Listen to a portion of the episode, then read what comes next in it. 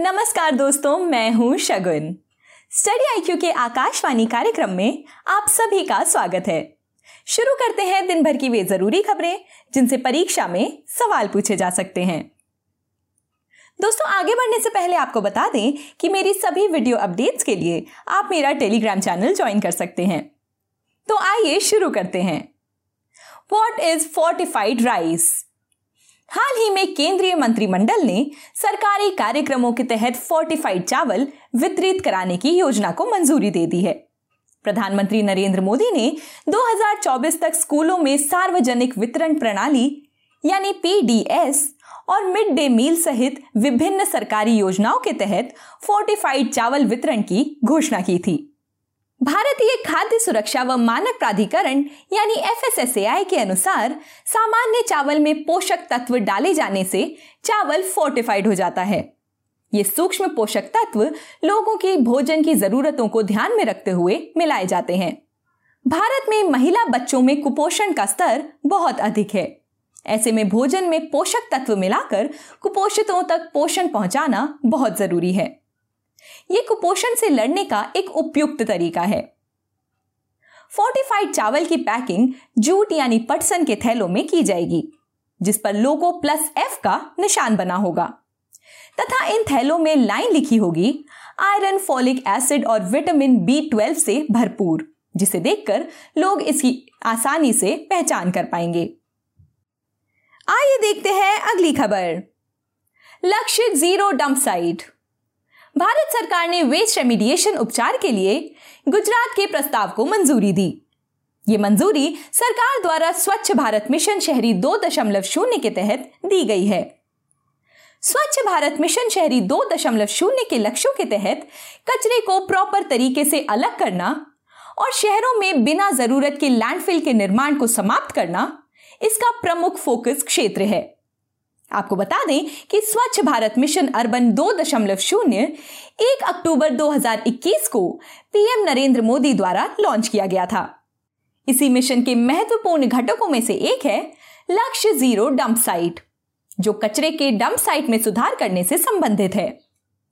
यह मिशन आवास और शहरी कार्य मंत्रालय द्वारा चलाया जा रहा है। इसके अलावा केंद्र सरकार ने आंध्र प्रदेश, तेलंगाना, राजस्थान, ओडिशा, तमिलनाडु, दिल्ली आदि राज्यों में पुराने कचरे के उपचार के लिए लगभग 600 शहरों के प्रस्ताव को भी मंजूरी दे दी है। चलिए देखते हैं अगली खबर। 365 new procedures to be covered under Ayushman Bharat, प्रधानमंत्री जन आरोग्य योजना। राष्ट्रीय स्वास्थ्य प्राधिकरण ने स्वास्थ्य लाभ पैकेज 2022 का एक नया वर्जन लॉन्च किया है। ये वर्जन आयुष्मान भारत प्रधानमंत्री जन आरोग्य योजना के तहत है, जिसमें 365 नई प्रक्रियाएं शामिल की गई हैं, जो कुल मिलाकर 1949 हैं। स्वास्थ्य लाभ पैकेज 2022 के साथ शहर के प्रकार और देखभाल के स्तर पर योजना के तहत डिफरेंशियल प्राइसिंग की शुरुआत की जा रही है। राष्ट्रीय स्वास्थ्य प्राधिकरण ने ICD 11 यानी बीमारी का अंतरराष्ट्रीय वर्गीकरण और आयुष्मान भारत प्रधानमंत्री जन आरोग्य योजना के लिए हेल्थ इंटरवेंशन के अंतरराष्ट्रीय वर्गीकरण के माध्यम से पेशेंट क्वालिफिकेशन प्रणाली की नई पहल की घोषणा भी की है। भारत सरकार द्वारा केंद्रीय बजट 2018 में आयुष्मान भारत योजना की घोषणा की गई थी, जिसके 2 मुख्य पिलर्स हैं। पहला, देश में 1 lakh health and wellness centre स्थापित करना। इसके अलावा 10 करोड़ परिवारों को 5 लाख रुपए प्रति वर्ष के स्वास्थ्य बीमा से जोड़ना है। आइए बढ़ते हैं आज की आखिरी खबर की ओर। Birth anniversary of Jyotirao Phule. 11 अप्रैल को समाज सुधारक महात्मा ज्योतिराव गोविंदराव फूले की जयंती है। महात्मा फूले 19वीं शताब्दी के महान समाज सुधारक, चिंतक, दार्शनिक एवं लेखक थे। ज्योतिराव फूले को ज्योतिबा फूले तथा महात्मा फूले भी कहा जाता है। ज्योतिराव फूले का जन्म 11 अप्रैल 1827 को महाराष्ट्र के सतारा में हुआ था। उन्होंने समाज की कुरीतियों जैसे छुआछूत, विधवा महिलाओं की दयनीय स्थिति आदि के खिलाफ आवाज उठाई। महात्मा फूले ने अस्पृश्यता उन्मूलन और जाति व्यवस्था, महिला मुक्ति और हिंदू पारिवारिक जीवन के सुधार सहित कई क्षेत्रों में उल्लेखनीय कार्य किया। इन्होंने 1848 में पुणे में लड़कियों के लिए एक स्कूल खोला।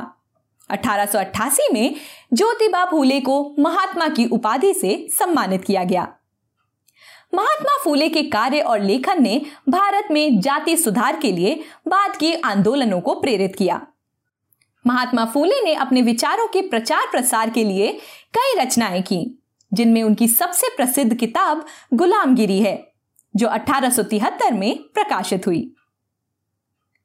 तो दोस्तों, ये थी हमारी आज की कुछ विशेष खबरें। मिलती हूं कल आपसे इसी समय। नमस्कार।